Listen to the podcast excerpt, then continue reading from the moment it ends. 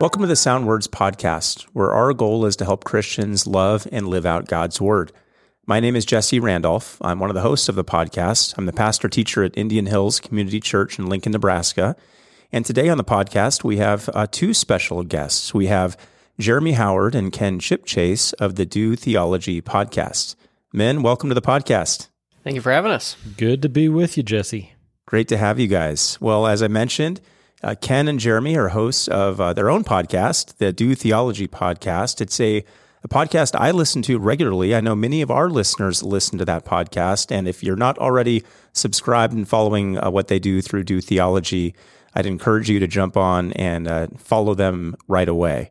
Now, um, Kenn and Jeremy have uh, graciously agreed in the midst of all their busy schedules to be part of our podcast. And guys, before we get into our topics for today, I just want to get a little sense uh, for our listeners' sake of you, your ministry, uh, how you're connected locally in your churches, aside from what you do in the Do Theology podcast. So, could you give a little uh, biographical information on who you are, what you do, and, and the various areas the Lord has you serving? Sure. Well, again, I'm, I'm Kenn. Uh, I'm a pastor, uh, church planting pastor in Jeffersonville, Indiana. Pastor Pillar Fellowship.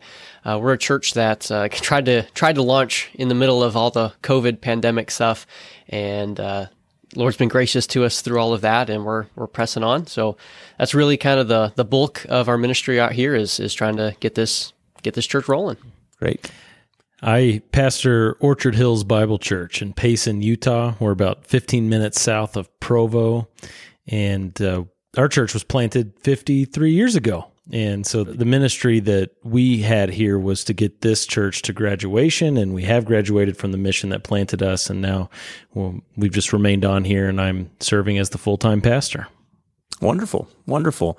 And on top of all of that, I know you have you're you're both married, you have families, and um, you you somehow find time to uh, do the Do Theology podcast, which, as I mentioned, has been a blessing uh, to many.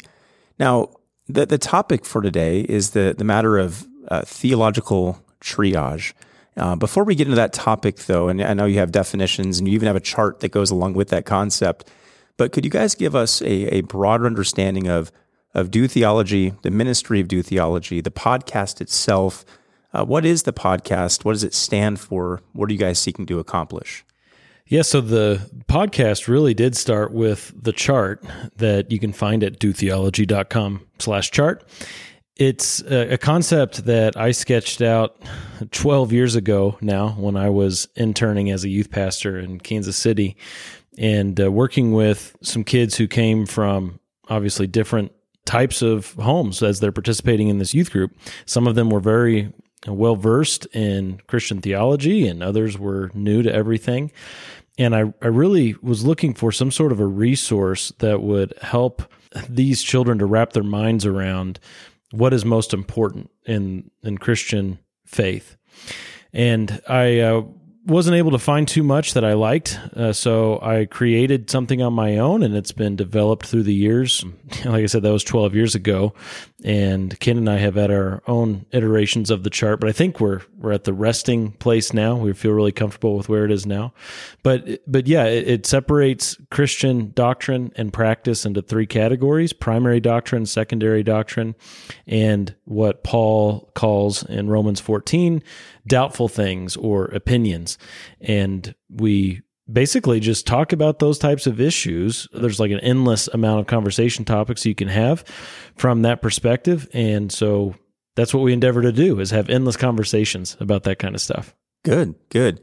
Well, if we could take it back a step before we get into triage um, and, and again, the chart and the concept that you have been working on for all these years, can you help our listeners and our, and our audience just understand the concept of theology. What is theology? What are we describing when we're talking about theology? What is its goal? Yeah, so the, the word theology itself simply means the study of God. And so when we think of what is theology at its base level, at its most fundamental level, that's what we're talking about. We want to know what has God said? What has He communicated to us? And how do we understand that? And so when we're talking about studying the scriptures and studying what the scriptures have to say, we're doing theology, even if we don't often put those kind of terms to it. We often are doing theology just every time we open up the scriptures and seek to understand it.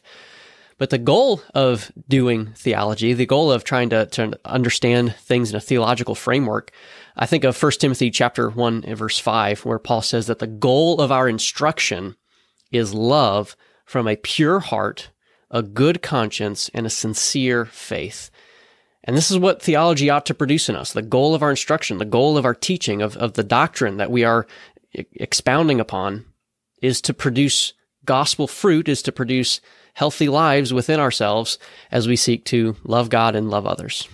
Uh, Peter tells us in the New Testament that God has given us all that we need for life and godliness. That's a real stimulating verse for me to think about uh, the reality of that and then how that connects to my day to day life. And so we want to be intensely practical whenever we do theology. You know, we want to uh, make the connection from the theoretical to the practical, which is always critical. If we're just Christians on paper, uh, that is not going to make a difference. So we have to connect it to our lives.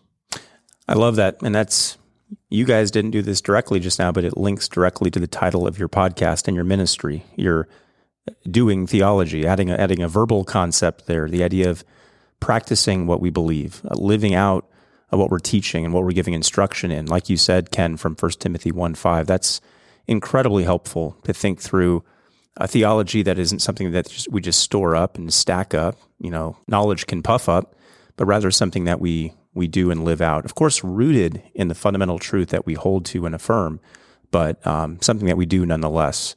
Now, on the flip side of that idea of doing theology and living out the doctrine, the truth that we know and, and hold dear to, in what ways, if not careful, can theology be divisive? Well, it can be divisive in many ways depending on who's involved. um, you know, by itself, doctrine hurts nobody. But when you add to uh, biblical doctrine fallen humans with pride and with all kinds of selfish ambition, uh, you can make any good thing a bad thing. Uh, and doctrine is no exception to that. And so, uh, in the church, doctrine can be dangerous in that there are people that will fight about doctrine wrongly. Now, of course, there are times when we are to divide, to separate based on uh, what is true and what is false. We we must make those decisions as pastors, as really just Christians with a backbone. Uh, we can't have Christ and Belial mixed together, joined together as though they could sing in the same chorus. That could never happen. And so we have to be willing to separate when it's necessary. But then you get into some situations that are like Paul and Barnabas situations where they were arguing over qualifications for ministry, if, if John Mark was qualified or not. And that's not a believer and an unbeliever separating. You have two believers there that had to separate over that issue. And it's divisive in more ways than one. But what we always have to be careful about is that we are dividing on the basis of truth, on the basis of the Word of God, not on the basis of pride, not on the basis of trying to win an argument, but because we are adhering to God's word in such a way that we we can't go that direction because it would be to go against conscience and as Martin Luther has told us that to go against uh, conscience is not a good thing. So it can divide in a variety of ways, some of which are healthy and some of which can actually end up being quite painful. Yeah, most fundamentally, I mean, the nature of truth just by nature of being there being truth, it is divisive just just on the base level of it. Anytime you make a truth claim, it necessarily means that any other contrary claim, there's, there's going to be a, a headbutting there. Mm-hmm. And so our goal within our podcast is really to help us think through all of those disagreements. And there, as Jeremy mentioned, there are some disagreements that are more significant than others and end up in different places depending on how, uh, what, what the area that division is or the, uh, the disagreement is over rather. And so our goal is to help us just discern what level of separation is appropriate for the different kinds of realms of doctrine and the disagreements that arise. Wonderful. And I love what you're both saying. Truth will lead to uh, distinction, it will lead to sometimes division and, and separation. Uh, truth necessarily excludes falsehood, and that means calling something false and error. And that's going to, to ruffle feathers, hurt feelings, and, and ultimately lead people to go in different directions. So sometimes there's health to that, uh, that idea. And that just takes us right into what really the, the topic of today's podcast is. And it goes back to your, the start of your podcast and your ministry, that of theological triage. Can you guys help us think through how Christians should think about these different levels of, of possible theological disagreement or separation? So you've got the three categories there. There's a chart on your website that our, our listeners can go find. But can you help us unpack those three categories, those three aspects of theological triage, and what distinguishes them? So, the simplest way to start that I've found in introducing such an idea to Christians is you're you're in a plane that's going down, everyone on the plane is about to die. You stand up to say one final thing before you take your last breath and you have all these these people in the cabin with you, believers, unbelievers mixed together are the final words out of your mouth going to be, Here's my case for why the miraculous sign gifts have ceased today? it can be. I mean, right, you, you, you can go that direction if you want to, yeah. but uh, th- that shouldn't be. All right. So in 1 Corinthians 15, Paul kind of sets our, our mind on the right track here when he tells the Corinthians Look, I, I, delivered to you what was of first importance. That's the language he uses. And he says that Jesus died according to the scriptures, was buried, and that he rose again according to the scriptures. So Paul is saying the crowning achievement of Christ's work here on earth, his death, burial, and resurrection, is of first importance. As important as anything else could be that we could throw out there. This is first.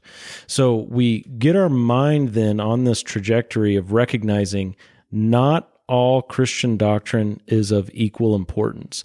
And if you can accept that initially, you can develop that thought in, in a bunch of different directions. But we, we think with our chart, we've kind of landed in a good place, like I mentioned, and I'll let Kenn kind of take it from there. Well, with the chart, what, one of the things that we think separates us from from others who have, have done theological triage, and, and we recognize that we, you know, we, we kind of stand on the shoulders of other people who have tried to think through these topics as well. But one of the things that we do think is a distinction with the way we've sought to do it is we have really sought to look at the scriptures first, as Jeremy mentioned, 1 Corinthians 15. And there are other passages that speak of almost a different levels of importance within the different discussions, the different disagreements that are going on and answer the question well, does the scriptures themselves instruct us about how to handle different disagreements that arise? And if it does, what does it say? And does it instruct us on, on a kind of a tiered basis in that way? So there, and I think the answer to that question is absolutely yes.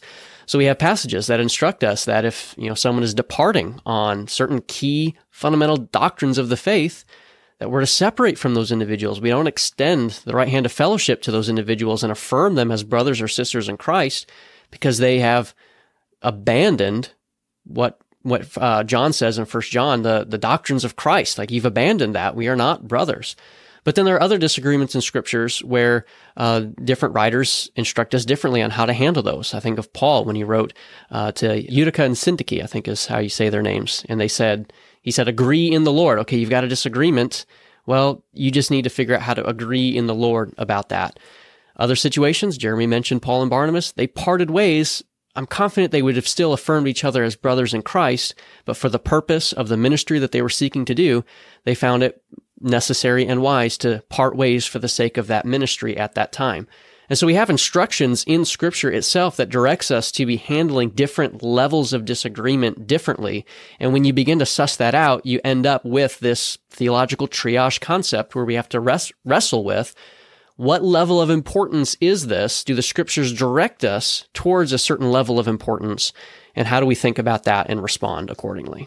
And of course, from there, you know, someone hearing this maybe as a new concept, there are all kinds of, well, what about, what about, what about that comes up. And that's why we have a whole podcast that's devoted to to talking about this because the whatabouts are again virtually endless. Yeah. Uh, just to give us all a bit of a preview of what you put actually you you guys would say where scripture places certain topics and which category they fall into. I want to encourage our listeners to go find that and get that that resource for themselves. But just as a way, as a preview, what are some topics that you guys have found belong in which category? Just as examples. Well, uh, the primary doctrine, I mean, this is a great question because th- this is one of the biggest misconceptions that people have. The, the primary doctrine column is comprised of more than just the gospel.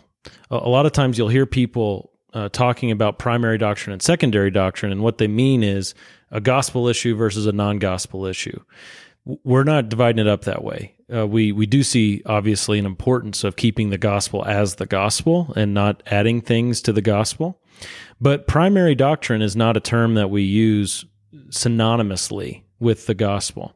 The gospel is an aspect of primary doctrine, but it is not the totality of primary doctrine. So we would say primary doctrine is anything that is definitional to Christianity, and that begins with the gospel, which is of first importance, but from there it goes on to the Trinity. I mean, mm-hmm. it, it, when in a in a gospel presentation have we outlined in detail the Trinity? M- maybe sometimes we have, but not every time, because we recognize that that's something that just takes time to learn and to understand and to grow in. And so we're not going to put that in secondary doctrine, but we're also not going to say that's the gospel to have a perfect Trinitarian understanding. Because if that was the case, when would any of us get saved, right? Mm-hmm. So um, we we say primary doctrine is uh, all matters that are definitional to Christianity, and there's more to that. And in secondary doctrine, those are matters that do affect our worldview. We actually divide it up in that column between worldview shaping and like church practice issues. And so that would be things like Calvinism versus Arminianism, your views of the end times, etc. Those are very worldview shaping doctrines, but are secondary in nature and uh, church practice issues like modes of baptism and modes of evangelism, things like that. And then finally, the third column is all personal conviction stuff, Co- personal conscience matters that have to do with the way that we live, what kind of music we listen to, what holidays we observe, uh, what we eat and drink. Paul uses those examples in the New Testament, for example. So that's the kind of the big overview, but I don't have the chart up in front of me right now, and I don't have it memorized. Can you believe that? After maybe, 12 maybe years. Can, yeah, or no. Let's maybe go in this direction. Let's let's just talk about the danger of going in the opposite direction of of taking maybe what you might call a I don't know if you would call it tertiary, but you call it doubtful things in, in your chart, but things that aren't in that first category What's the danger of taking something that's in that second or third category and treating it as though it is a first category matter? Yeah, that, that's an excellent question. And, and one thing I want to kind of point out that is really one of the most important aspects of this chart is at the top of the chart it says that primary doctrines should not be violated by other doctrines. Mm. These objective truths inform and limit convictions and conscience matters. And so you end up kind of viewing secondary and doubtful things, that third column, kind of through the lens of the primary column. Well, if you get the items out of place, and so our kind of our tagline for our show is keeping doctrine in its place. When you begin to get them out of place, you can run off the rails in a whole lot of different directions, and you can run the risk of becoming legalistic about something that scriptures do not directly command us or instruct us in that matter. So, for example, um, what kind of hobbies do you enjoy? Well, I think everyone should, or no one should, you know, fill in the blank. Uh, well, if you elevate that to a primary issue where scripture has not elevated it, and when we look at the scriptures about how we treat primary issues and we say, hey, these individuals who depart on primary issues, they're not brothers or sisters in Christ. Well, now we've created a legalistic system where we are excluding other individuals who don't happen to have my preferences, and we're calling them they're not real Christians because they don't do XYZ like I do. So it, it tends towards pride and it tends towards legalism. Right. And on top of that, highlighting what Jeremy said earlier, if you go the other way and you say in that first category are, would only be the gospel, you can actually do other forms of danger, it sounds like, in saying, yes. well, if you have in uh, an unorthodox or an anti Trinitarian Trinitarianism that you're okay somehow. Whereas over church history, we've seen if you if you don't hold to the Trinity, uh, talk about you know Arianism, talk about today's in today's day Jehovah's Witnesses. These aren't brothers or sisters in Christ. This is a this is a first category issue. It goes beyond the gospel. I, I think how you said it, Jeremy, is the gospel is part of that uh, first group, but it's not the only aspect of that first group. So that's very interesting how, on the one hand, what you're identifying, Kenn, is you can have legalism if you treat what you call doubtful things as first tier issues. But you can also go the other way where you give people unnecessary comfort or assurance mm. because they might affirm what Paul has said in 1 Corinthians 15, 1 through 4, but there's some other aspect of primary doctrine that they've gone wayward from. Is that a fair yes. summary for you guys? Yeah, and I, I'd throw out there too, you know, we are recording this in June. So another mm, yeah. uh, topical, pertinent example here is how people will say, you know, you can be a homosexual Christian. Well, you know, we believe that God's morality on human sexuality is an aspect of primary doctrine. That's not a secondary or tertiary issue. That is something that is primary. Mm. Uh, we believe in the image of God in man and God's design for man. And so to accept that sin would be to be contrary to Christianity as a whole. So, yeah, we, we definitely want to safeguard primary doctrine in all of its forms because th- there are some groups out there of course that want to say well nothing's primary and then you're in universalism land. Right. And so you don't want to do that and you also don't want to just have two categories where everything is either definitional to the faith or a personal conviction matter because that leads into some strange places too where uh, you say well look okay you got the gospel everything else is just a personal conscience issue. Well, no, that that's not the case, uh, because there are some doctrines out there that majorly affect your worldview. They may not be gospel, they may not even be primary, but they affect the way you see the world. I mean, it, end times is a key example of that, and so um, we don't want to do what some people have done with their models of theological triage and say something like eschatology is just third, fourth column or off the chart. You know, we just no one can even know, and so we're not even going to talk about it.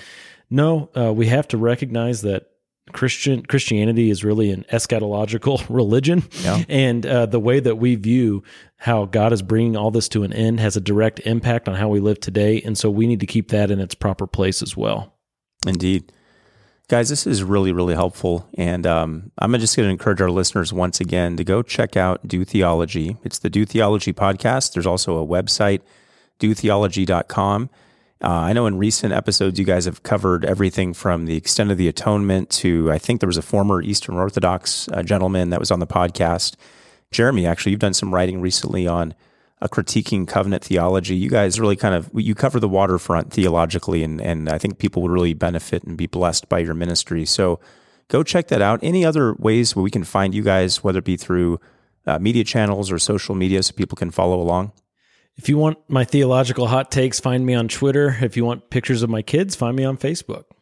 I am on Twitter, but not super active there. I'm actually not super active on social media in general, uh, as far as posting and such. But every once in a while, I'll post something on you know, kenchipchase.com. But honestly, the majority of my uh, stuff is through the podcast. Great, great. Well, Jeremy, Kenn, thank you again for joining us and blessing us with your wisdom on these topics. Pleasure to have you guys on. The final word, as always on the podcast, goes to God and His Word, who in 2 Timothy 1.13 says, Retain the standard of sound words which you have heard from me in the faith and love which are in Christ Jesus. Thanks again, guys. Thanks again for listening. We'll see you next time on the Sound Words podcast.